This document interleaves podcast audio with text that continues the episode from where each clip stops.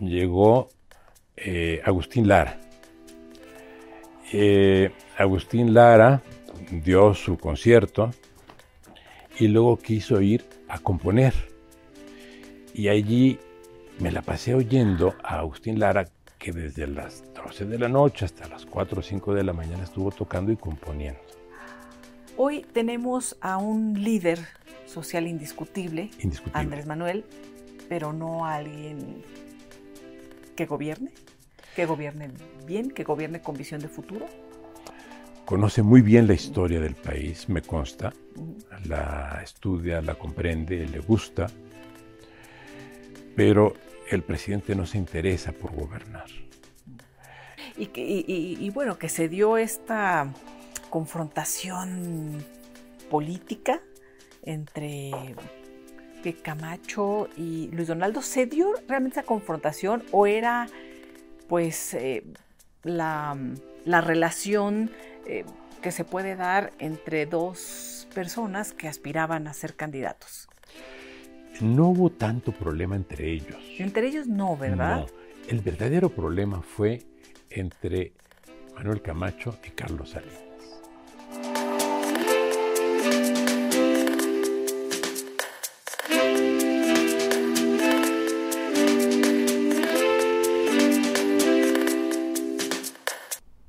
Qué gusto que nos acompañen, bienvenidos, bienvenidas. Hace un momento platicábamos aquí eh, con los amigos, con las amigas, que vamos a tener una charla con un hombre que ha sido reconocido en la academia, un hombre que ha tenido la experiencia y ocupado los más altos cargos en la función pública, que ha sabido combinar y compartir esa experiencia con sus alumnos y por supuesto que ha sido parte de los forjadores de nuestro país y, y además que vislumbra siempre un mejor futuro con sus, con sus ideas y sus acciones. Diego Valadez, gracias por acompañarnos. E- Eres bienvenida y sabes que a mí, a quien me gusta escuchar, es a ti, Elisa. Y te agradezco mucho lo que dices, pero estás correspondida en todos sentidos, sobre todo porque tú eres una gran exponente de las nuevas formas de hacer periodismo político, cultural, social, humano. Querido Diego, gracias. Eh, no es poca cosa poder conversar contigo porque has tenido la experiencia y has vivido tantas, eh, eh, tantos momentos importantes. Para empezar, de la vida política de nuestro país. Te ha tocado ser testigo y actor y además formador de generaciones, eh, maestro. Tú naciste en Mazatlán, En Sinaloa, Mazat- Así es. un 8 de mayo. El día que terminó la Segunda Guerra Mundial, el día del armisticio, el 8 de mayo de 1945. Gran, gran fecha, el Y- 8 de mayo. Bueno, pues me siento muy orgulloso porque en. Francia tengo varias plazas. Hay en varias ciudades, Ajá, París incluida, sí. Eh, digamos frente a la eh, Gare Saint-Lazare, la plaza se llama Plaza 8 de mayo de 1945, Así es. porque es un día emblemático para, para Francia. Y, y- y ese día nace Diego Valadez en Mazatlán, en una familia eh, ya con reconocimiento eh, académico social, Diego, o, o- o todavía no, porque tu padre es un hombre también que, pues, al igual que tú, tú seguiste sus pasos y, y- y superaste al maestro, creo, pero un gran maestro, un gran historiador. Vengo de una familia jacobina, Mm, literalmente. mm. Eh, vaya, mi bisabuelo se llamaba Juan Jacobo Valadez. Eh, mi, mi abuelo, Francisco, tuvo un periódico en Mazatlán que se llamaba El Correo de la Tarde, que fue dirigido por Heriberto Frías, uno de los grandes novelistas eh, y escritores del principio del siglo XX. Allí comenzó sus primeras publicaciones Amado Nervo. Amado Nervo Sí. era de Nayarit, pero comenzó escribiendo en Mazatlán Mm, en el periódico de mi abuelo. Y em, pues tanto mi abuelo como mi padre, un tío mío, Edmundo Valadez, escritor, eh, se caracterizaron por su liberalismo. Inclusive mi padre fue de los fundadores del Partido Comunista Mexicano en 1919. Diego, eh, ¿tu padre es eh, tu gran figura?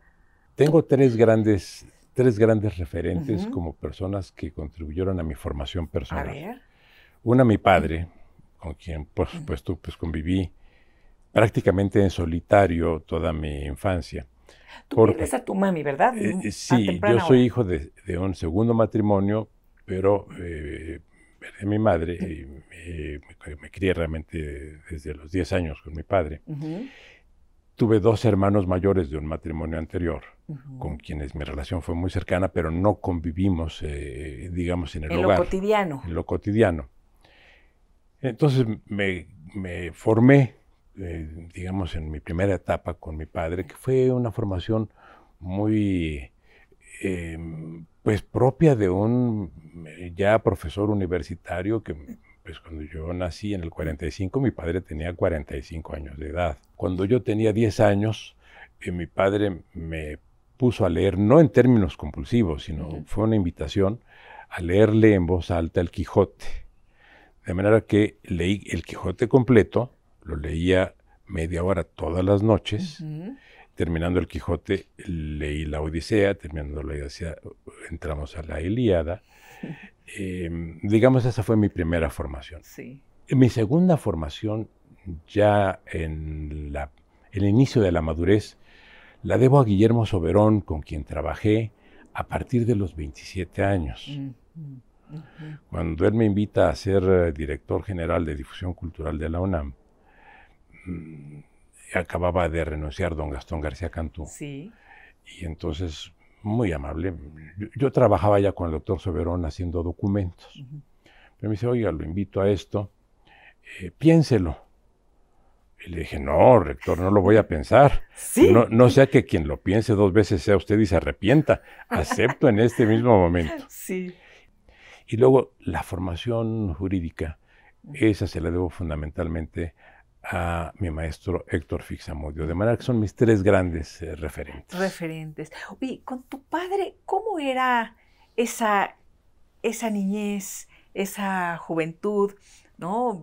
Por supuesto, eh, pues, leyendo, leyendo el Quijote, lo decía, o sea, desde, desde jovencito y desde niño tú tenías ya esta inquietud por la academia, por aprender, por conocer, eh, pero eras extrovertido, eh, tímido? ¿Cómo, cómo convivías con, tu padre y además con las personalidades que llegaban a casa? Era una relación muy horizontal mm. y él me permitía alternar con las personas con quienes él mismo trataba.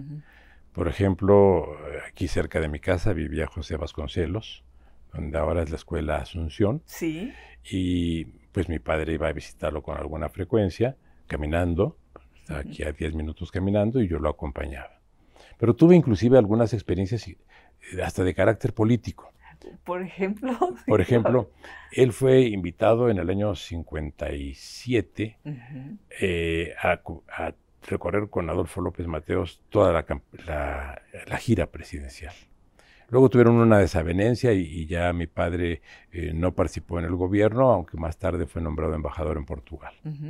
Pero, por ejemplo, eh, conocí a López Mateos cuando tenía yo 12 años y tuve una relación con él, pues que te diré, simpática. A veces echábamos carreras en las escaleras de los hoteles donde estaba hospedado.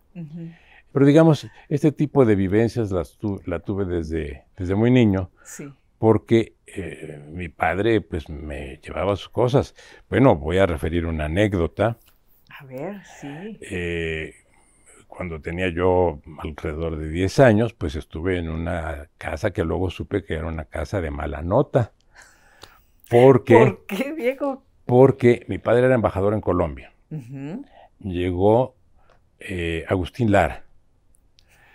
Eh, Agustín Lara dio su concierto y luego quiso ir a componer. Pero le gustaba que hubiera presencias femeninas abundantes, o sea que, y entonces pues yo me fui. ¿Qué personajes? Yo, yo fui con, con, mi padre y con Agustín Lara, ellos eran muy amigos. Y allí me la pasé oyendo a Agustín Lara, que desde las 12 de la noche hasta las 4 o 5 de la mañana estuvo tocando y componiendo. ¿Te acuerdas de, alguna de las piezas? Sí, escribió una dedicada a la mujer bogotana, muy bonita, que gustó mucho, él era muy popular allá. Y cuando ya a las 5 de la mañana lo llevamos a su casa, perdón, al hotel Tequendama, donde se hospedaba, se quitó un anillo con un zafiro y me dijo, has sido muy aguantador, has resistido una velada que es la primera de tu vida y te regalo mi anillo. Y, ahí lo tengo todavía. Eh, el, anillo, de, un zafiro. El flaco de oro. De, eh, de flaco de oro, sí. Entonces, bueno, claro, eso me hizo ser un niño, digamos, madurar muy rápido. Cuando eh, tu padre era embajador en Portugal, ¿tú estudiaste en Lisboa? En ¿Es Ahí cuando estudias en Lisboa? Así es. Originalmente había pensado ir a Coimbra. Sí. Pero ya Coimbra no era lo que su fama denotaba. Todo el profesorado de Coimbra se había trasladado a Lisboa, entre otras cosas porque el dictador Oliveira Salazar había sido profesor de economía, era abogado, pero había sido profesor de economía en Coimbra y se había llevado toda su generación a Lisboa. Ahí me tocó ser alumno, fui tres años en eh, eh, Introducción al Estudio del Derecho, en Derecho Constitucional y en Derecho Administrativo, de Marcelo Caetano, que luego fue el sucesor de Oliveira Salazar y fue a quien derrocaron con motivo de la Revolución de los Claveles. Y era todo un personaje, un gran jurista, pero ellos estaban formados en la escuela del totalitarismo italiano. De manera que me tocó vivir lo último que quedó de ese eh, proceso mm. totalitario fascista en, Europa. No tenían las características excluyentes de Mussolini ni de Hitler, pero ¿qué te diré? Eh, Oliveira Salazar eh, durante 30 años usó un automóvil Mercedes que le había regalado Hitler. Cuando él muere, Vaya, fue el único coche que usó durante 30 años. ¿Tú lo viste? Sí. Ese auto, bueno, me, tocó muchas, por lo menos un par de veces ir atrás de ese auto. No llevaba nunca escolta. ¿Tú imaginas a un jefe de Estado y de gobierno? Bueno, no era jefe de Estado porque había presidente, un jefe de gobierno en el siglo XX. Sí. Que sube por, por primera vez al avión cuando tiene 60 años o más, en el año 63. Ese era el nivel de profundo conservadurismo, y Caetano, que fue mi maestro, y luego sucesor de Salazar, era un hombre muy conservador, eh, corporativista, pero muy respetuoso, y entonces teníamos diálogos, nos hicimos buenos amigos. El creyente, yo ateo, ¿Sí? el eh, eh, corporativista, que es el corporativismo primo hermano del fascismo, y yo, pues formado en una escuela de jacobinos, como ya te dije, pero le interesaba conocer la experiencia constitucional mexicana. ¿Regresas en el 68? Eh, bueno, eh, regreso a fines de 67, de manera que ya en 68 estoy en la Facultad de Derecho y puedo intervenir con, con la intensidad que en ese momento me permitía el ser eh, uno de los dos editorialistas más jóvenes de Excelsior. Mm. El otro era Samuel del Villar. Eh, los dos fuimos aceptados, invitados por don Julio Scherer García para escribir sobre la universidad. Oye, Diego, ¿y te toca después todo este golpe a Excelsior? Sí, claro. Y, me tocó vivir, bueno, el, golpe a Excelsior y, muchas otras cosas. Me tocó vivir también eh, pues el, terrible problema del jueves de Corpus. Sí. Eh, de manera que eh, sí fue una generación que vivió eh, estos estremecimientos mm. enormes, pero que tuvieron un buen punto de arribada con la reforma de 1977, porque quien estaba consciente de que en el país se habían desencadenado las furias fue Jesús Reyes Heroles, a quien me tocó también tratar mucho cuando era secretario de, gobernación y en ese periodo precisamente. A ver, hay muchos, muchos personajes que has mencionado, Diego. Eh, ¿cómo, ¿Cómo era don Julio Scherer? Eh, eh, mira, yo tenía 23 años cuando ah. trabajaba, cuando escribía en Excelsior pero siempre me trató de usted y de don Diego. Fue ya en su vejez cuando dejamos el don por un lado y establecemos, establecimos una relación de Julio y Diego y venía aquí a casa a comer con Patricia y conmigo con cierta regularidad. Y disfrutábamos mucho. Sobre todo, eh, eh, hablábamos mucho de literatura y, de uno de, sus, eh, de, sus, de sus grandes pasiones que era Dostoyevsky. Yo creo que él tenía eh, muchas dudas en el orden eh, religioso. Por ejemplo, uno de sus grandes amigos fue Enrique Massa. Sí. Eh, sacerdote. Sí. Yo no sé si era un sacerdote ateo. Supongo que lo habrá sido, pero no era esa su forma de, exteriorizarlo. Sí. Y, se hablaba, venía también don Enrique con frecuencia a comer. Mm. Y sí, se hablaba de problemas existenciales de manera muy profunda. Filosóficos. Sí, fundamentalmente filosófico, ah, más que en ah. el orden teológico o en el orden ético de carácter filosófico. ¿Tú em, hiciste tu primera comunión? Hice la primera comunión y automáticamente me volví ateo. Fue la última que hice. Mi padre era muy respetuoso, entonces dejó que yo, vaya, yo le pedí siendo niño, que me enseñaran catecismo, me lo enseñaron, hice la primera comunión. Y algo pasó el día que hice la primera comunión que no me lo creí. Dijiste ya, hasta aquí. Y no volví a la iglesia nunca. Y, Soy un ateo muy respetuoso, Elisa. O sea, no soy ateo militante, no, no. Y tengo muchos amigos creyentes y sacerdotes y los quiero y los respeto. Y, creo en el pluralismo. Y, creo en el pluralismo, por supuesto. Simplemente creo que creer es también una virtud que a mí no me tocó. Hay quienes explican que en el cerebro tenemos alguno, en algún eh, punto de nuestro eh, hemisferio frontal algo que nos eh, acerca a, la facilidad de creer.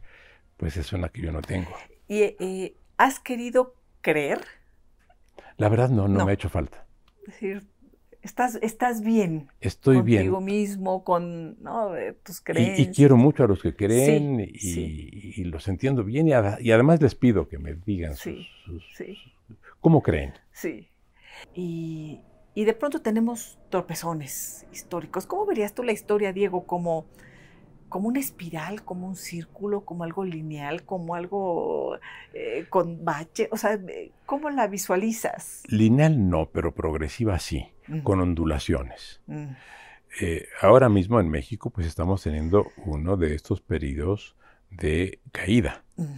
Pero si hacemos una comparación por grandes tramos históricos, veremos que en, en general hemos progresado. Y por otra parte, Elisa, si aprendemos a verle lo bueno a lo malo, también encontraremos que hay aspectos que resultan alentadores. Mira, si hablamos de nuestra época, por ejemplo, en la que cunde el escepticismo eh, y también eh, un, dejo de ira, también hay enojo, también... Mucha decepción. Hay, decepción, pero también hay animosidad, hay las dos cosas. Sí de las dos partes.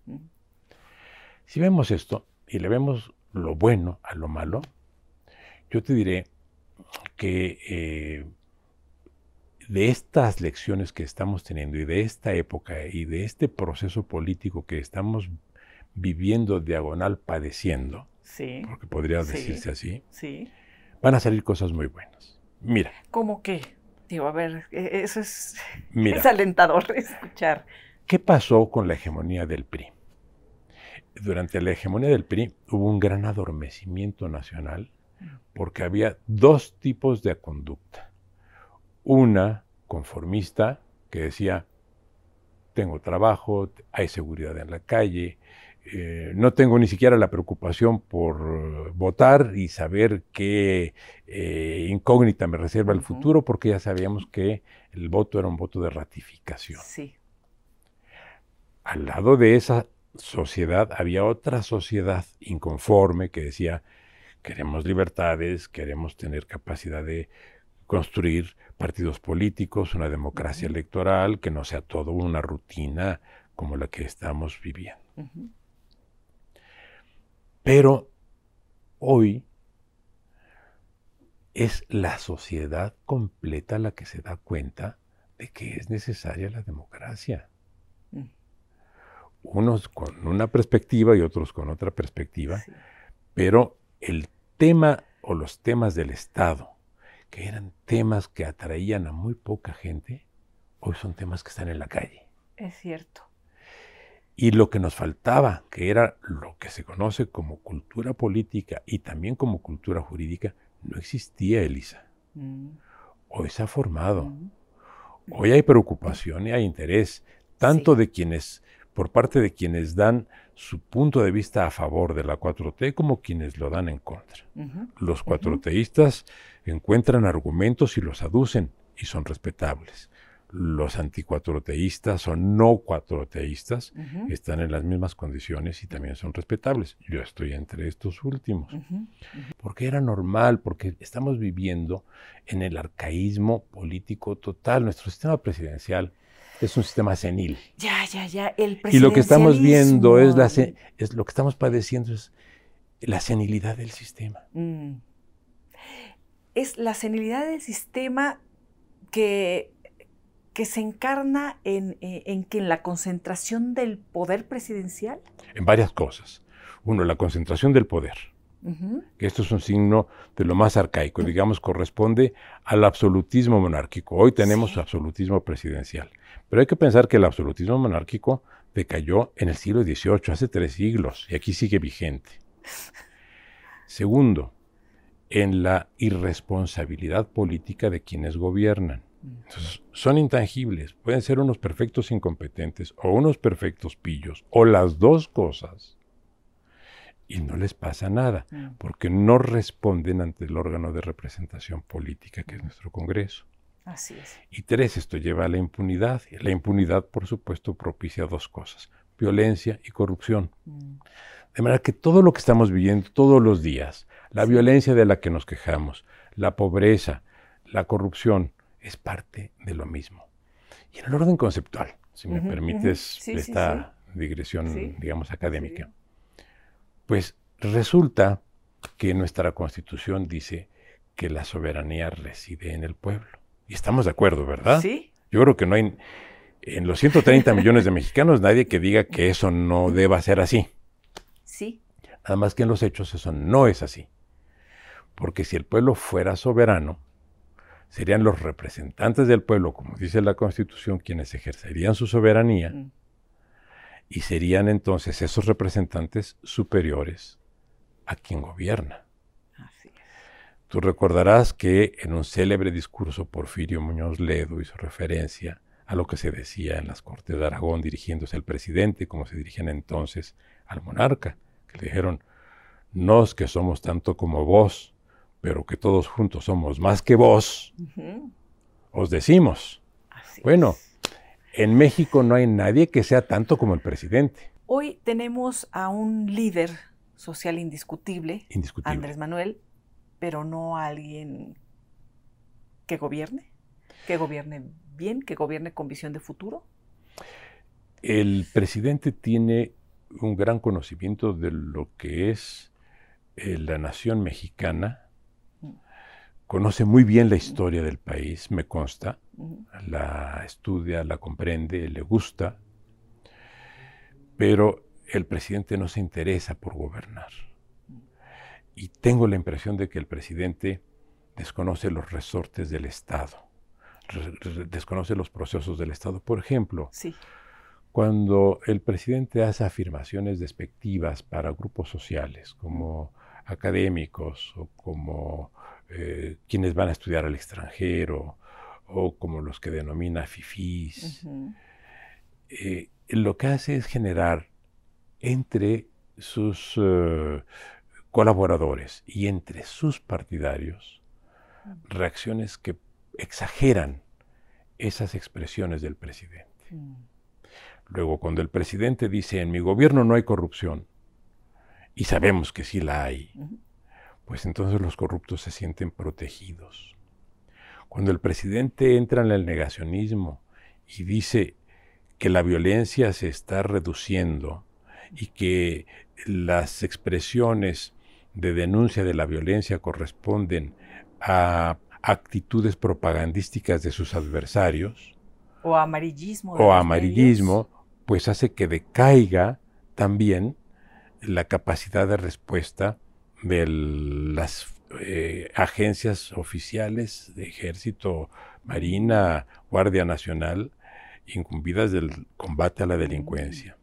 Mm. Cuando el presidente niega que en su gobierno se violen derechos humanos, por ejemplo, en el caso de los emigrantes, todo lo que hace es propiciar mayores violaciones porque los violadores saben que son impunes. Mm. Lo que hace el Instituto Nacional de Migración es algo que como mexicanos nos debe avergonzar a todos y que es una regresión en materia de derechos humanos que nos coloca en una etapa muy anterior a la en que se formó la Comisión Nacional de los Derechos Humanos, mm. porque se trata al extranjero como no habíamos tratado nunca en México a ningún tipo de visitante. Se les encierra en los aeropuertos, Elisa. Eh, y ya sabemos los vejámenes a los que están expuestos los que transitan por el país. Pero como el presidente dice que eso no es cierto, entonces los funcionarios que tienen a su cargo esa responsabilidad se sienten a sus anchas para seguir actuando ah, como lo están haciendo, porque saben que son impunes. Claro, son impunes y lo serán mientras estas condiciones no cambian, pero eh, todo cambia, aunque ellos no lo crean. Todo cambiará en algún momento, aunque siga gobernando Morena, mm. quien gobierne de Morena. Tendrá que gobernar de otra forma. ¿Y podremos transitar a estas propuestas, Diego, de cuatro años, por ejemplo? Eh, no es que no sé si las resistencias lo permitan, o a eh, gobiernos de coalición. ¿Cómo visualizarías a un México con un sistema, eh, con un parlamento fuerte? ¿Cuáles serían los ingredientes que tendrían que tener y si están las circunstancias dadas como para poder hacer ese cambio? Pues yo espero, Elisa, y he visto muchos de tus programas y he visto que estos temas han sido abordados eh, Con, mucha intensidad. Sí. Yo tengo una perspectiva diferente con relación al proceso electoral del 2024, mm. porque hasta este momento todo lo que he oído es que la intención se centra en ver si se construye un autoritarismo alternativo. Esto se dice, ah, para acabar con Moreno, para ganar la Morena tenemos que construir nosotros otro ídolo. Me parece que es no estar entendiendo lo que le está pasando al país, lo que está necesitando nuestra democracia. Yo creo todo lo contrario y creo lo que tú acabas de decir. Tú acabas de, de plantear cómo construir un sistema representativo, dinámico, funcional, real. Desde mi punto de vista, el eje de 2024 no está en la presidencia de la República, está en el Congreso de la Unión. Y por lo que los partidos debían preocuparse es por tener la mejor presencia, con las mujeres más entusiastas por la democracia y los hombres más entusiastas por la democracia. No digo más preparados o menos preparados, Elisa. Digo más entusiastas y convencidos de la democracia, lo mismo se trate de un eh, ingeniero en aeronáutica que de un dirigente de un sindicato de panaderías. Lo importante es que todos estén convencidos de que debemos ser una democracia funcional. Si ese tipo de personajes llega al Congreso y a la presidencia no llega otro caudillo, porque además no lo hay, vaya, ninguno de los que se perfilan de ninguno de los partidos, incluido Morena, Exacto. tiene las características que tiene el presidente López Obrador. Cuando él deje de ser presidente, él va a seguir siendo dueño de la calle, como ningún otro. No hay ningún sustituto para ser dueño de la calle. Mm. Y ahí es donde él seguramente considera que tiene su mayor capacidad de seguir influyendo en la política. Mm. ¿Qué se requiere para compensar que haya una presidenta o un presidente que desde mi punto de vista será débil? ¿Por qué será débil? Pues será muy difícil que vuelva a tener el 53%. No tendrá el control de la calle, ese la tendrá el expresidente. Mm. Tendrá un partido que es un partido personalista, esto es, un partido que obedece a una figura que habrá dejado la presidencia, no es un partido institucional. Y estos partidos se disuelven, digamos, es como, el, como Berlusconi en Italia. Sí. Sale Berlusconi del poder y su partido se disuelve. Sí. Estos, los partidos personalistas están muy estudiados, Elisa, y todos acaban igual. Su ocaso llega con la salida del poder de quien los encabeza. Así es. Así es. Y si enfrente tiene a un Congreso bien construido. En donde haya una buena representación de lo que México es, que es una gran nación, Ujú. que lo- y lo estamos demostrando, estamos resistiendo esta adversidad y no nos hemos desintegrado porque somos una gran nación, somos los gobernados somos mejores que nuestros gobernantes. Bueno, entonces ese presidente o esa presidenta institucionalmente será débil con relación a lo que hemos visto. Mm. Y ese será el momento de construir lo que tú acabas de decir. Ahí es donde surge la coalición, como lo que hizo Obregón en su momento. Sí. Y de ahí tendremos que seguir adelante hacia la franca parlamentarización del Mm. sistema presidencial mexicano para que rebasemos la caduquez de la que padecemos y de la que todos los días tenemos una demostración. Si mal no recuerdo, eh, escribiste tú también junto con Jorge Carpizo sobre, sobre estos temas, ¿no? Lo Eh, que escribimos Jorge y yo fue sobre Estado laico. Ah, Estado laico. Particularmente trabajamos el tema de aborto y eutanasia. Mm, En el caso mexicano hubo un avance formal con la Constitución de Ciudad de México. ¿Y en qué quedó? En nada. La Constitución de Ciudad de México dice que los mexicanos, por lo menos los habitantes de esta ciudad, tenemos derecho a morir con dignidad Mm, y a una muerte digna. Sí. ¿Y en qué ha acabado?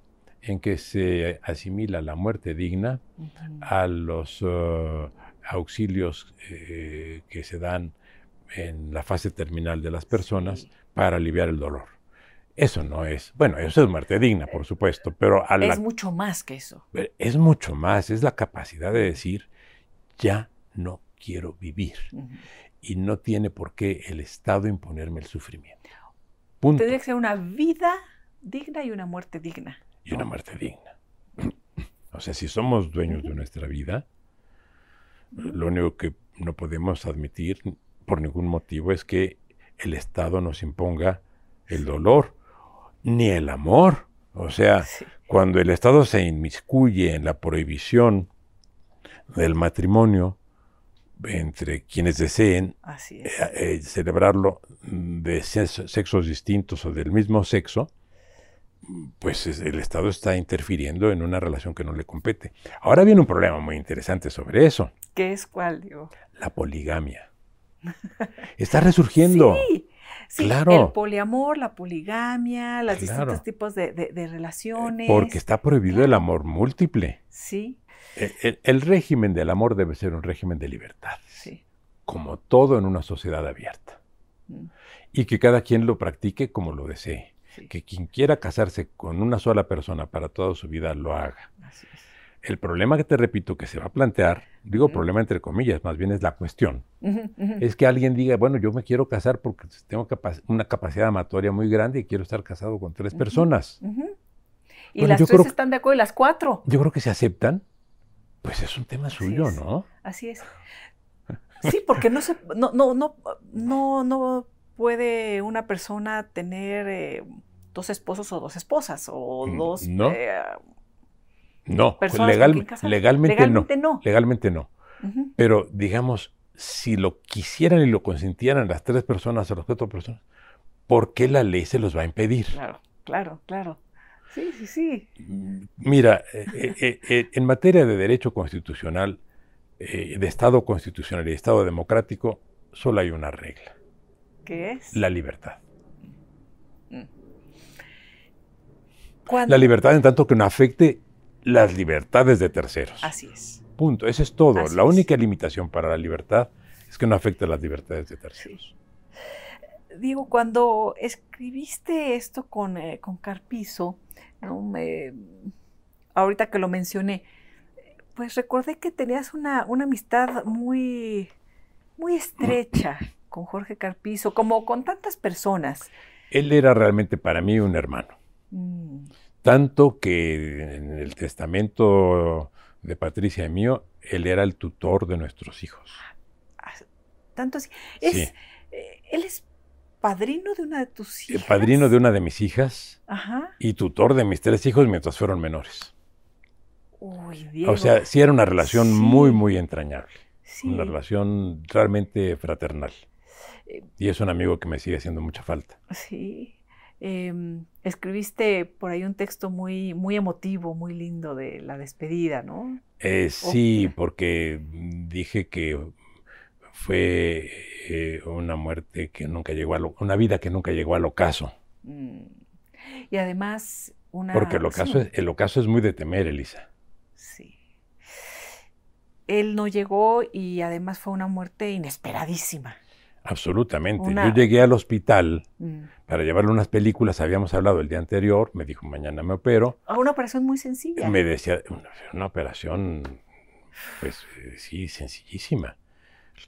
Pues no murió por la operación, sino por el shock anafiláctico producido por el antibiótico que se pone previo a la operación. Su cuerpo rechazaba. Rechazó y produjo el shock anafiláctico. Entonces yo llegué a su cuarto, toqué, en ese momento salió una persona que era de sus ayudantes, totalmente desfigurado, y me dice, el doctor acaba de fallecer. No lo creí. Eh, ¿Estabas con Patricia? ¿Estaban Había ido yo solo. Patricia llegó después. Después. Porque ya bajé a la sala, al quirófano, todavía estaba en el quirófano, mm. acaba de fallecer hacía tres minutos. Que sí, era una relación fraterna con, toda la familia. Con toda la familia. Mis hijos le tenían un enorme, enorme cariño. Eh, eh, Patricia es una mujer que hay que entrevistar, por supuesto, porque... Me encantará platicar contigo como a mí. Eh, fantástica, una maestra también de generaciones, muy, muy reconocida. Eh, estricta, me dicen, ¿eh? Muy, estricta. Muy, estricta. Te lo puedo decir por experiencia. me consta, vaya. y no lo oculto. ¿En dónde se conocieron, Diego? Nos conocimos en la casa de un maestro suyo y maestro mío, eh, Martín Quirarte. Martín Quirarte fue un gran historiador. Él había sido alumno de mi padre en la Facultad de Filosofía. Eh, quizá el mejor conocedor de la intervención francesa. Mm. Y em, yo tuve mucha relación con él, eh, trabajé muchos temas históricos con él, pero sobre todo él había hecho parte de su carrera en Francia. Aprendió francés ya grande y lo aprendió de una manera muy rigurosa estudiando fonética. Entonces, yo había estudiado un poco de francés en Beirut, mm. donde viví cuando mi padre también fue embajador. Y un día me dijo, te voy a ayudar para que recuperes y mejores tu francés. Y entonces me daba lecciones de francés de fonética y recomendaciones que yo le doy a todas las personas que quieran aprender un idioma. Como por ejemplo, Diego. él, una cosa que hacía era aprender canciones y cantarlas. Yo no las mm, canto, mm. pero eso ayuda. Otra, ver una misma película muchas veces, hasta aprenderse los diálogos. Y claro, si tú ves una misma película seis veces, acabas reproduciendo los diálogos. Sí, sí. Bueno, lo traté mucho en eso. Entonces un día estaba yo preparando un examen y pasó a mi casa un viejo amigo que ya falleció eh, y me dijo que iba a ver al profesor Quirarte, al maestro Quirarte. Y dije, bueno, pues te acompaño para saludarlo hace tiempo que no lo veo, descanso de la preparación del examen. Y ahí encontré a Patricia que estaba haciendo su tesis con el maestro Quirarte. Mm. Em, debo decirte que Patricia ya estaba, no sé con quién, eh, en vísperas de matrimonio. No, ya, anillo y toda la cosa. Así es. Sí, y dijiste, Pero los dos cambiamos de, opi- De opinión, Bueno, ella, bueno, cam- ella sí, cambió de sí. opinión. oye Diego, sí, sí, no, bueno, no, voy- no voy no. a preguntar, Así pero fue el bueno, asunto. ¿qué- qué? y tuvieron tres hijos. Tres un hijo hijos y dos hijas. y dos hijas y tenemos cuatro nietos. Sí, cuatro nietos. eh, y pues se han acompañado, ¿no? En, en- en- Ya llevamos más de 50 años de, de matrimonio. Diego, Y sí. a veces hemos tenido matrimonio a distancia. Sí. Por ejemplo, cuando yo fui embajador en Guatemala, pues ella siguió trabajando aquí. Cuando ella fue embajadora en eh, Colombia, yo seguí Sí. trabajando aquí. Otro tiempo. Ahora fue recientemente embajadora. embajadora en Colombia, sí. Sí, sí. Eh, cuando tú eh, regresas jovencito y empiezas a, a- a trabajar en la función pública, ¿en qué momento te ligas a, a quién? ¿A Manuel Camacho y después al presidente de la ley? Porque fuiste procurador en el Distrito Federal sí. y después procurador general de la General República. Fue una gran relación, una estrecha relación con otro amigo entrañable al que también he hecho mucho de menos. Igual que a José Francisco Ruiz Maciel. Manuel Camacho. Manuel Camacho. Con Manuel hubo una relación también muy, muy, muy estrecha, de gran confianza, de gran amistad. Era también muy estricto, ¿no? Era Muy, muy, muy, muy disciplinado, estricto, muy inteligente. Brillantísimo. Y de una convicción eh, democrática como pocas personas. Y yo estaba en ese momento, bueno, a Manuel lo conocía, nos conocíamos desde muy jóvenes, pero él era de economía, yo era de, de derecho, él, él menor que yo de edad. Pero luego, cuando ya comenzamos a, a trabajar juntos, fue en la campaña del presidente de la Madrid. Era un gran- él era un gran jurista. Mm. Integró varios equipos. Eh, José Gamas Torruco, por ejemplo, estuvo trabajando lo de tema municipal. Sí. Samuel del Villar, lo de eh, el, título octavo, todo lo de eh, impunidad y, y corrupción, combate a la Mm. corrupción. Mm. Y Manuel Camacho, el que se llamó capítulo económico de la Constitución, que no es un capítulo, son tres artículos de la, de la, de la, de la Constitución. Y entonces ahí me invitó a que lo trabajara, lo estaba viendo desde el punto de vista económico, y él lo redactó. Los artículos 25 y 26 son trabajo de Manuel Camacho. Ahí trabajé mucho con él. Esto fue en el año 81. Sí.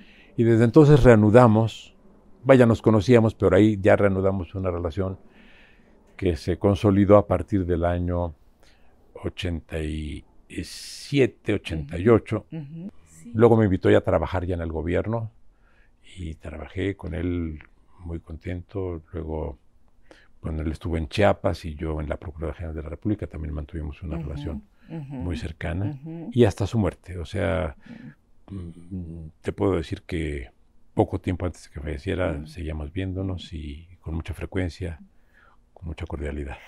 ¿Y cuándo ocupas la Procuraduría General? Cuando renuncia para pasar a la Secretaría de Gobernación Jorge Carpizo, Mm.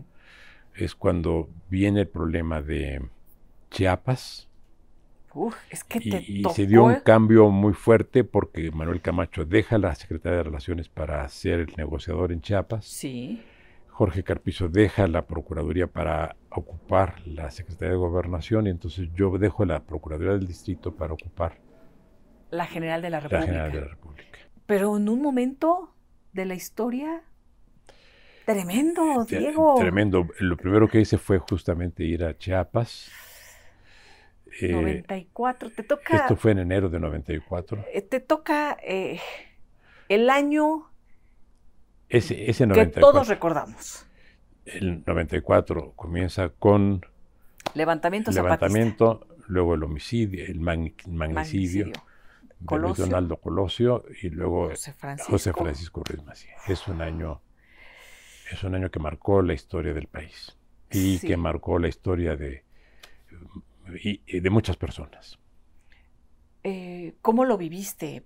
En, en lo personal, en lo profesional, sí fue, fue. Sí, fue un año, un año, un año devastador. Mira, con eh, Luis Donaldo Colosio había una relación de cercanía muy mm, eh, cordial.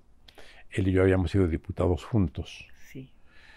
y, y- y compartíamos muchísimas cosas en la Mm. Cámara de Diputados. Las, eh, en las cámaras de diputados las relaciones son muy horizontales entre todos Mm, los integrantes de diferentes partidos. O sea, Mm. yo tengo, hice muy buenas amistades, lo mismo en el Partido Acción Nacional que el en, el entonces PESUM, y las conservo.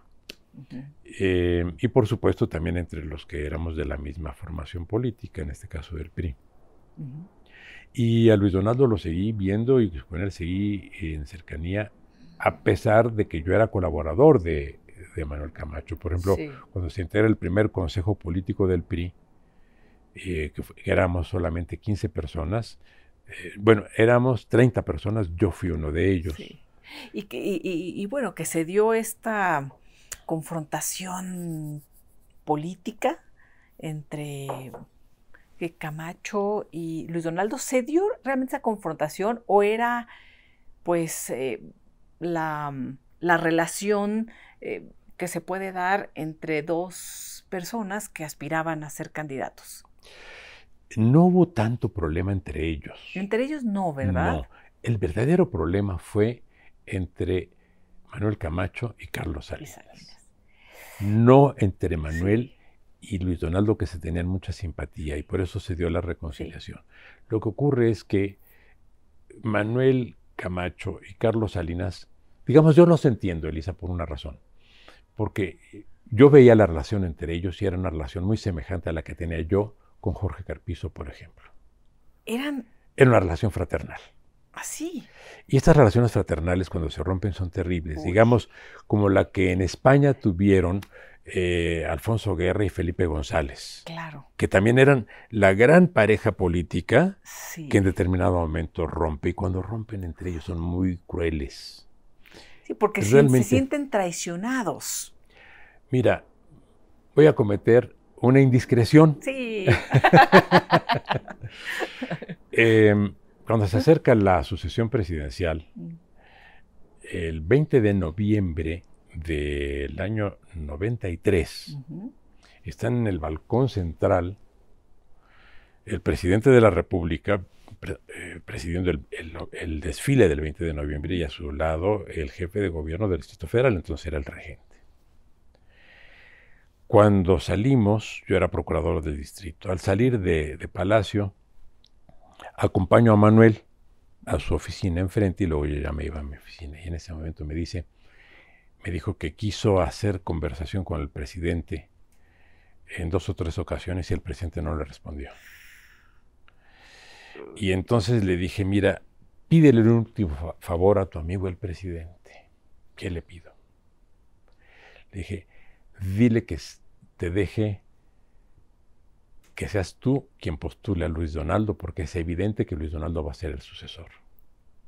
¿Tú ya lo sabías, Diego? O sea, Ya, porque además ese mismo día eh, yo me fui a uno de los... nunca me ha gustado estar en medio de los apretujones y de los codazos y abrirme espacio. Entonces me fui a un eh, balcón lejano. Y cuando entro, ahí estaban dos personas en un rincón, que eran Luis Donaldo Colosio y Ernesto Cedillo. Y en el momento que yo entro, la conversación es de fútbol americano, cosa que nos gusta también a ti y a mí. que así empezamos la Eh, conversación. Entonces dije, no, no, esto no es de sí. fútbol americano, Sí. seguramente ya sé de lo que están hablando, los saludé y me retiré discretamente diciendo, bueno, eh, Ajá. es claro, Estaban hablando ya. evidente, la 20 de noviembre. La- la- Ah. el, el- el pronunciamiento vino, no sé si el 23 o el 25, ya no recuerdo, de noviembre. Sí, sí. Entonces le dije, mira, Manuel, le resuelves al, pres- al presidente muchos problemas. Uno, sería una novedad, porque el candidato más, los dos candidatos más, de los dos candidatos más fuertes, uno declina en favor del otro, Claro. un acto democrático. Le daría mucha fuerza a Luis Donaldo. Le resolverías un problema a tu amigo el presidente para que no se vea que hay un tipo de pues de inducción a la antigua. Y le das al país un respiro, porque todo el mundo cree que ustedes están eh, enfrentados, cuando yo sabía que no era cierto. Vaya, había distanciamiento porque estaba haciendo cada quien su lucha, pero no había enemistad. Te repito, yo conservé siempre mi relación con Luis Donaldo. Y lo sabía, por supuesto, Manuel. Lamentablemente no le gustó la idea. Mm. Ya se habían eh, profundizado mucho las discrepancias. Sí, sí. Es que realmente Manuel Camacho pensó que iba a ser él. Él lo creyó. Eh, entonces fue una decepción tremenda para él, ¿no? Sí. O sea, sí, sí, fue un golpe durísimo. Y estaba muy preparado para ser presidente. Conocía lo que había que hacer, sobre todo en dos aspectos muy importantes. En eh, la modernización de la justicia y en la segunda etapa de la democracia, a la que todavía no llegamos, Elisa, que es justamente esta. Claro, claro. De que haya una, democracia institucional. Y, la, y, la, y el destino nos juega rudo, ¿no, Diego? Porque además, no solamente no fue Manuel Camacho, que estaba muy preparado para hacerlo, y que pues otra hubiera sido la historia, ¿no? El rumbo de la historia. O, también otro hubiera sido el rumbo de la historia si finalmente hubiera llegado Luis, Donaldo, que también tenía una idea muy moderna de la democracia. Pero el destino, Diego, el destino fatal. No llegó ninguno de los dos. Ninguno de, los, los dos, que pueden haber hecho el, cambio democrático. ninguno de los dos. Fue el tercero que viste en aquel 20 de noviembre. Sí. Cuando mm, acabas de mencionar, eh, estaban Luis Donaldo y, Cedillo. Em, Cedillo pudo haber sido otro tipo de presidente en el orden institucional de no haber tenido el gran revés de diciembre que fue un descuido que yo no sé a qué se debió. El famoso error de diciembre. Pero si no hubiera, porque mira, al final de su gobierno ya ves que él fue muy flexible y bueno, a él debemos que se haya dado un tránsito, eh, digamos la alternancia suave, tranquila, pero él hubiera podido impulsar otro tipo de cambios también, mm. de no haber tenido que lidiar con esa catástrofe económica que acabó con todas sus posibilidades de desarrollo político en el país. Diego, eh, imagino que pues, se vivieron momentos muy intensos, además de políticamente, pues emocionalmente, cuando la decepción de Manuel Camacho al no ser eh, el candidato y después el asesinato, el magnicidio de Luis Donaldo. Personas además cercanas a ti, que conocías, que estimabas y te toca además pues estar en el lugar de los hechos de manera inmediata como, como procurador. Y después todo lo que se creó alrededor de, del asesinato, del magnicidio. Esta, estos señalamientos que se hicieron contra Manuel Camacho, terribles, ¿no? Muy injustos además. Injustos, ¿no? En donde, pues por supuesto, él perdió también. También. Con la muerte de Colosio. Perdió, perdió el, proceso político del país, sufrió ahí un, revés eh, monumental, porque, eh, eh, entre otras cosas, el país se llenó de desconfianza, de mm. recelo. Sí. Es un tema sobre el cual yo no he vuelto a hacer declaraciones porque pues todo lo que conocí lo expresé ante la Procuraduría General de la República y ante eh, la Cámara de Diputados. Se integró una comisión ante la que yo hice declaraciones. Pero ¿qué, pensaste en ese momento? ¿Con quién te comunicaste? ¿Cómo te enteraste? Estaba en el despacho de Jorge Carpizo con Emilio Gamboa, mm. porque nos había convocado Jorge para ver un problema que entonces comenzaba, que era el asalto a camiones de carga las carreteras del país. Y teníamos todo un proyecto que íbamos justamente a afinar ahí. Sí. En ese momento suena la red y le informan a Jorge Carpizo que el candidato había sido objeto de un atentado, pero todavía no le dicen con qué características. O sea, ah. todavía no le inclusive se vuelve hacia nosotros y, dice, le dieron un, eh, tiene un tiro abajo de la tetilla izquierda. pensaban todavía, todavía no estaba nada claro. Eh, es que fue de lo que alguien o sea, vio. sonó el teléfono, famoso teléfono rojo. El, teléfono, así es. Y nada más dijo, sufrió atentado. En ese momento cuelga para informarle al presidente y al presidente le está entrando también otra información. Eh, hablan entre ellos, tomo yo la llamada también y allí hablo con el presidente y tomamos la decisión de que me vaya. En ese mismo instante de ahí ya me fui a, a Tijuana. Así es. Eh, ¿Qué opinas de, que se reabre este caso? Mira, la investigación estuvo a cargo de tres personas, primero de Miguel Montes, después de doña Olga Islas, que es una gran penalista, y luego eh, eh, de pues Luis Raúl González. que es un extraordinario investigador. Sí. Y yo no creo que haya nada que se les haya escapado, pero además, pues, desde el punto de vista jurídico, pues eh, ya lo vieron muchas personas. Eh, hubo también eh, participación de expertos extranjeros. Vamos, hasta la NASA mm. dio pareceres y puntos de vista con relación a ángulos de disparo y demás. Em, lo han visto muchos jueces, o sea, desde el punto de vista jurídico no creo que haya nada mm. que pueda aducirse. Eh, desde el punto de vista político, mm. Es eh, sin duda revivir un país eh, herido. Mm. Y herido por algo muy grave, Elisa, herido por la desconfianza.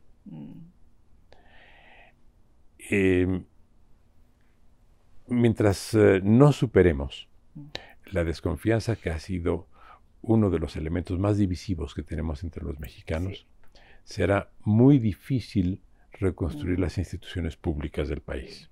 Lo conseguiremos sin duda, pero no creo que se gane nada. Eh, desde luego será la forma de volver a poner en el banquillo de los acusados a quienes eh, son políticamente digamos, eh, rechazados mm. o, impugnados por quienes ejercen el poder. Pero creo que el país mm. tampoco gana con eso. Ningún país gana mirando al pasado. Sí. ¿La justicia selectiva es justicia? De ninguna manera. Digamos, si se trata de perdonar, es mejor que sí haya justicia selectiva y se perdone. Sí, sí. es el caso de las amnistías, ¿no? Exacto. Exacto. Has sido también, o has ocupado el más alto rango en la Procuración de Justicia de nuestro país y en la impartición de justicia de nuestro país, que es en la, como ministro de la Suprema Corte de Justicia. Eh, pero estuviste muy poco tiempo, Diego. Nuevamente el destino. ¿Qué, qué, pasó ahí? Hubo una decisión presidencial para quitar a todos los ministros que estaban en ese momento, ¿verdad? Eh, no, no, no. A mí, me, a mí me tocó impulsar desde dentro de la Corte la reforma que se llevó a cabo en 94 y entró en vigor en 95. Mm. Pero tú, eras, tú eras ministro en aquel entonces. Yo era ministro y sabía que terminaba mi mm. periodo. Claro, eh, yo y esto lo agradezco al presidente Cedillo, el presidente electo entonces. Él me había indicado que si yo tenía interés en continuar, que podría continuar y, acepté. Ah.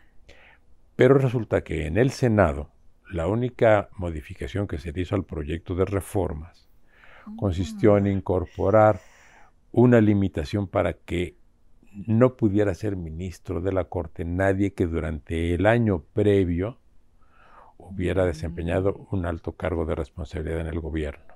Ah, fue el Senado. Fue el, Senado. Que modifica. Y eso me incluyó porque, pues, si dentro de ese año yo había sido procurador. ¿Iba con mensajes o eh, no, no, yo creo que está bien que se haya. Estaban nada más. Cuando a mí me comenta, se me comentó, porque pues estaba pendiente del desarrollo, mm. que se introducía esto, dije, se justifica y es válido para que no haya justamente esto que, bueno, en mi caso yo pasé de la Procuraduría a la, Corte, pero creo que no es razonable Y como creo que tampoco es razonable lo contrario, pasar de la Corte a la Procuraduría. ¿Verdad? Sí. O sea, está Bueno, el ministro Medina Mora también fue procurador. y Sí, pero, ministro. pero en medio fue embajador. Ah, Cuando él eh, llega a la, sí, a la eh, corte es como venía de una embajada. De manera que esa fue la razón y debo decirte, y, lo, y con mucho, de, de una manera muy genuina, sí. que mi regreso al Instituto de Investigaciones Jurídicas Mm. eh, fue para mí muy grato y fue entonces cuando me pude ir para por fin hacer mi doctorado, porque lo había iniciado varias veces en- España. en España y me fui con mis dos hijas, Sí, no sí. con mi hijo mayor que se quedó Mm. con la madre aquí, Mm, sino con mis dos hijas y pasé años felicísimos mm. Con mis dos hijas y dedicados Sí. solo a estudiar. Fue, fue un- una buena decisión, fue un buen momento, fue Un una buen buena momento. circunstancia también, ¿no? Sí. Aunque creo que, pues, eh, tu labor como, como ministro apenas comenzaba, Diego. Sí, lo que pasa es que ahora tengo la posibilidad de dar opinión sobre los casos, pero sin la responsabilidad de tomar la decisión. Eso está muy y bien. por eso siempre digo que eh, eh, es- estoy siempre de acuerdo con la Corte, solo con unas veces con la mayoría y otras con la minoría. Exacto, exacto. bueno, eso está muy bien. ¿Y, ¿Y no podrías ser ministro de la Corte nuevamente? No, ¿No? No. Ya, no, no está permitido. además ya tengo 77 años, Elisa. ¿Y?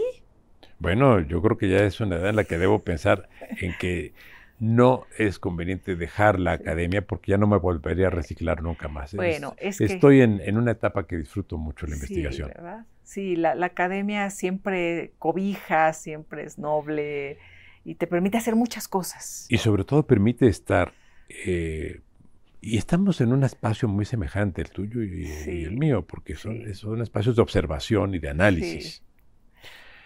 Y nos permite estar al tanto de lo que ocurre, poder dar opiniones con mucha libertad Sí. y en la medida de lo posible impul- impulsar soluciones. Es cierto. Con esta experiencia, Diego, ¿qué opinas de la Fiscalía General de la República actual eh, que encabeza Alejandro Gertzmanero? Ahora, la Procuraduría General de la República reproduce los mismos problemas que todo el Mm. sistema político mexicano. Tenemos un sistema presidencial que ha contaminado toda la estructura del poder. Si nosotros vemos Cierto. cómo están estructurados los gobiernos de los estados, son mini presidencias. Así es. Las alcaldías son mini mini presidencias. ¿Qué se hizo en la Procuraduría General? Bueno, en la Fiscalía. Mira, Elisa, si revisas el artículo que le da facultades, que, está- que- que determina las facultades del fiscal, tiene 59 fracciones. Bueno, es el presidencialismo fiscal. Claro. Claro. Y lo mismo ocurre en la Corte, en la Suprema Corte de Justicia. Eso te iba a También hay presidencialismo. Fiscalía General de la República y Suprema Corte de Justicia. Bueno, es que la, eh, la cultura del presidencialismo la hemos llevado a todos los espacios del poder público en el país. Sí. Y eso que se ha hecho muy ostensible por varias razones. El COVID, Que nos permitió ver al desnudo el funcionamiento de las instituciones. Eh, Digamos, la forma como se manejó eh, la salud nos mostró la concentración y la discrecionalidad de las decisiones. Vaya, es. México es uno de los muy pocos países, no digo el único porque a lo mejor, porque no los conozco todos, pero de todos los que conozco sí es el único, Mm. que no estableció un consejo científico para asesorar al gobierno. Bueno, y se supone que estaba ahí, pero se supone, Diego, nuevamente esta simulación en donde, ¿dónde quedó este consejo de, de- salud que tendría que tomar las decisiones? Que no estuvo presente no, para no, nada. no, diluido, cero. No, pero muchos gobiernos además convocaron a científicos. Ah. Además de Ah. las instituciones, establecieron un consejo científico del gobierno, de los Ah. presidentes, de los primeros ministros, de los ministros de salud, porque pues había que convocar a los Claro. expertos en problemas eh, de salud, a los expertos en problemas de administración, en problemas jurídicos. Cierto. Es de los que conozco el único.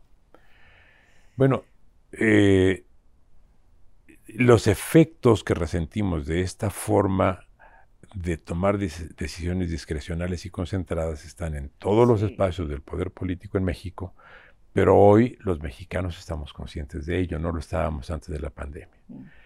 La forma como ejerce el, presidente su, poder, digamos, la conferencia llamada mañanera.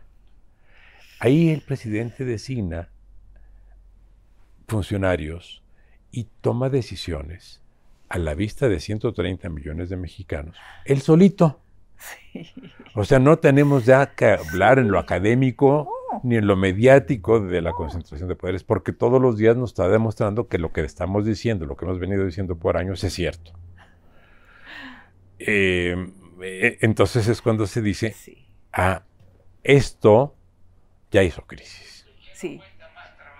Cuando, es, cuando escuchas, por ejemplo, una, bueno, ahora está la, designación de la nueva secretaria de, Educación Pública, tú conociste a Vasconcelos. Sí, empezamos también parte de la, de, la charla. Sí. Y, ¿Qué estamos viviendo? Y, una... y, a Yáñez y a Torres Bodet, me tocó tratar mucho a Yáñez mm. y, a, Torres Bodet.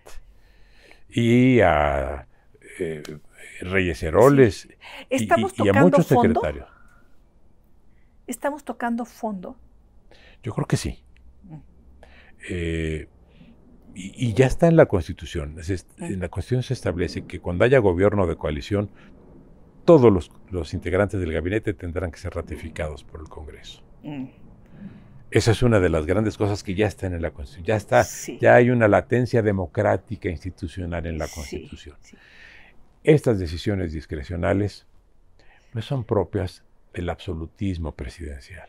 No son propias. No quiero calificar ni descalificar a la secretaria, no la conozco, puede ser maravillosa, pero eso, eso es irrelevante. Lo que es relevante es que se trata de una decisión unipersonal. Mm. Y así se nos presentó. Mm, mm. Se nos dijo, la designo porque es la persona que me ha acompañado durante 21 años y la conozco. Así es. pero hubiera sido bueno que algunos millones de mexicanos también la conocieran. Pero eso es irrelevante en el sistema actual. ¿Qué está pasando? Pues que ya el sistema actual está mostrando que es un sistema senil. Sí. Punto. Y mira que te lo dice un viejo. oye, Diego, y siendo de Sinaloa, habiendo siendo funcionario en Sinaloa, ah, prendes focos rojos en esta cercanía que ha tenido el presidente eh, con los gobernadores, con el exgobernador de Sinaloa, ahora designado embajador, en sus visitas constantes a, Badiraguato, en este famoso saludo a la mamá de El Chapo, en, el tema de la liberación de, Ovidio, eh, conociendo eh, también los momentos de inseguridad que vive el país, prendes ahí focos rojos como lo han dicho públicamente otros políticos eh, y, también eh, personajes de, gran experiencia e inteligencia como Porfirio Muñoz Ledo? He visto las declaraciones contigo De, Porfirio y en otros espacios eh, mediáticos y de muchos otros dirigentes. Con toda sinceridad, no los comparto. Mm. Creo que el error del presidente está en otro ámbito mm. y es un error que me parece mayúsculo. ¿Qué es? Él ha dicho que para combatir la delincuencia eh, y la violencia hay que voltar hacia los jóvenes y rescatarlos de la pobreza. Desde luego hay que voltear hacia los jóvenes y rescatarlos de la pobreza y a todos los mexicanos. Sí. Pero no vinculando esto con la delincuencia ni con la violencia. Elisa, porque eso implica que se está considerando que la pobreza es germen de violencia y germen de delincuencia, y eso no es cierto. Eso sí lo ha dicho el presidente. Sí. Lo otro son inferencias, lo otro mm. son atribuciones que no están demostradas.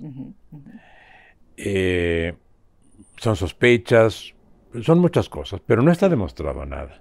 En cambio, esto que te digo sí está demostrado, porque sí lo ha dicho el presidente. Mm. Y aquí el presidente comete un, y digo el presidente y no el gobierno, porque pues el poder está centralizado. Sí, Y las Sí. decisiones son del presidente y, y sus secretarios hacen lo que dice el presidente y no lo controvierten. Y, e incluso el, el propio fiscal reacciona a la mañanera, Así es. por muy autónoma constitucionalmente que sea ahora la fiscalía. A ver, si fuera cierto lo que dice el presidente, de que la pobreza, la marginación, los, lo- lo- los pocos estudios, la pérdida de valores, etcétera, desde la perspectiva de los valores del presidente, si eso fuera cierto y esa fuera la causa detonante de la delincuencia y de la violencia, entonces tendríamos que, por lo menos en un centenar de países, tendríamos que estar viendo que hay degollados, decapitados, colgados en las vías públicas, etcétera, etcétera, porque las niveles de pobreza equivalentes a los de México se dan en otro centenar de países. Así es. Que no tienen los problemas de inseguridad que tiene Y, y- México. y- y lo que, exactamente, y, y entonces lo que podemos decir es que eso que ocurre en México no ocurre allá, por tanto lo que dice el presidente no lo confirma los hechos. Sí. La violencia y la inseguridad se deriva de la impunidad. Y eso se lo hemos querido decir muchas veces, muchas personas. Yo un día le dije, presidente, quiero platicar con usted. Y me dijo, sí, te llamo dentro de una semana. Y Bueno, ya pasaron tres o cuatro años. A lo mejor me llama. a lo mejor ve este programa y me llama. Sí. Eh, y, y es que el problema está en que nuestra estructura jurídica es la que propicia también la impunidad, Mm. por un lado. Y por otro lado, en que la forma como se construyó la Guardia Nacional es equivalente a todos los experimentos previos que se hicieron en el mismo sentido y no se ha dejado que ninguno se consolide. Ajá. Mire, Elisa, Estados Unidos en 70 años ha tenido una sola FBI. Sí. La fundaron en Sí. 1948, si Sí. no estoy equivocado. Sí. Bueno, pues en esos setenta y tantos años México ha tenido 10 o 15 esquemas de policía. Es imposible que tengamos mejores Sí. o- o resultados diferentes. Sí. Y además, hay elementos en nuestro sistema jurídico que propician la impunidad. Por ejemplo, la Constitución dice que si una prueba es obtenida ilegalmente se considera nula. Así es. Bueno, eso es una barbaridad. Es. Si una prueba es obtenida ilegalmente hay que castigar a quien la obtuvo ilegalmente. Ajá. Pero la prueba no Hay tiene... que considerar, porque el contenido de la prueba Claro. es válido si es verídico, si es Claro. cierto. Eh, no tiene por qué anularse una prueba que incrimina a alguien que está delinquiendo porque lo único que se propicia es impunidad. Digamos el caso de la mujer, de la violencia a la mujer. Elisa, que te interesa a ti, me interesa a mí. Sí. Hace unos días un amigo me decía, ¿por qué no se establece que la persecución de los delitos que resultan de la violencia contra la mujer sean perseguidos de oficio? Porque ¿sabes qué pasa en este momento? Una mujer es agraviada, golpeada en su hogar. Va y denuncia. Bueno, luego vuelve a ser amenazada por el mismo Claro. para que se desista. Y se Claro. tiene que desistir. Si fuera de oficio, una vez que el Ministerio Público toma conocimiento, la mujer ya queda protegida con relación a un segundo acto de Y violencia. la autoridad investiga. Y ya, ya no puede la autoridad más que investigar. Así ¿Qué hacen es. entonces los agentes del Ministerio Público? Reciben las denuncias, las guardan porque saben que cinco días después la misma mujer, amenazada y golpeada Claro. otra vez, va a venir a, Decir a de- no. a desistirse. O sea, tenemos muchas cosas que hacer, Sí. pero como todo se está viendo desde la perspectiva de una eh, lente, de una sola lente, Sí. Sí. pues tenemos lo que tenemos. Esto podría cambiar en, en dos años. Eh, Yo espero que sí.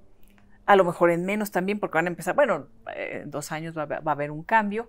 Eh, cuando pensamos, por ejemplo, en uno de los candidatos, eh, Marcelo Ebrard siempre pues, se le vincula a Manuel Camacho. Sí, es, fueron es muy el heredero de Manuel Camacho, Fueron muy cercanos. Marcelo. Bueno, Marcelo tiene su propia personalidad y la tuvo siempre. Eh, Heredero político, digamos. bueno, o- tiene participa de las convicciones democráticas que, Sí. que, que- que tenía y progresistas. y progresistas, sin duda. De eso no tengo la menor duda. Vamos a ver qué pasa, Diego. Ojalá podamos seguir charlando. Te vamos Me a ver en donde en la academia. En la academia. Y en tu programa. Y acá, por supuesto, las, oye, hay, hay que, hay que ir viendo qué hacemos, Diego, porque además, ¿sabes qué me encanta? Que sobre todo eres un apasionado de la vida, curioso, esa curiosidad te ha llevado pues a lugares como estos, que es tu lugar y donde eres te lo agradezco, donde eres tu casa, ¿no? En donde vemos ahí esta, e, estos cuadros maravillosos, pero sobre todo de personajes que son importantes. Es, es que Hidalgo me simpatiza y también nació el 8 de mayo. Ah, ¿también? También. Ah, caray. Bueno, y mi abuelito nació el 8 de mayo. Ah. Oye, qué maravilla. Una, un motivo Juan más Salvador de afinidad. Surutuza Colbayer nació el 8 de mayo. Un, un elemento más de afinidad. No, gracias, querido Diego. Eh, un A gusto. ti ha sido un privilegio para mí platicar contigo y tengo la ventaja además de que asisto a tus diálogos cada semana y eso me da una gran satisfacción. Te admiro y te quiero. Gracias, querido Diego, correspondido. Y gracias por habernos acompañado. Eh, los invitamos para que sigamos en una charla y le vamos a tomar la palabra a Diego Valadez para pronto volver a platicar con él. Gracias.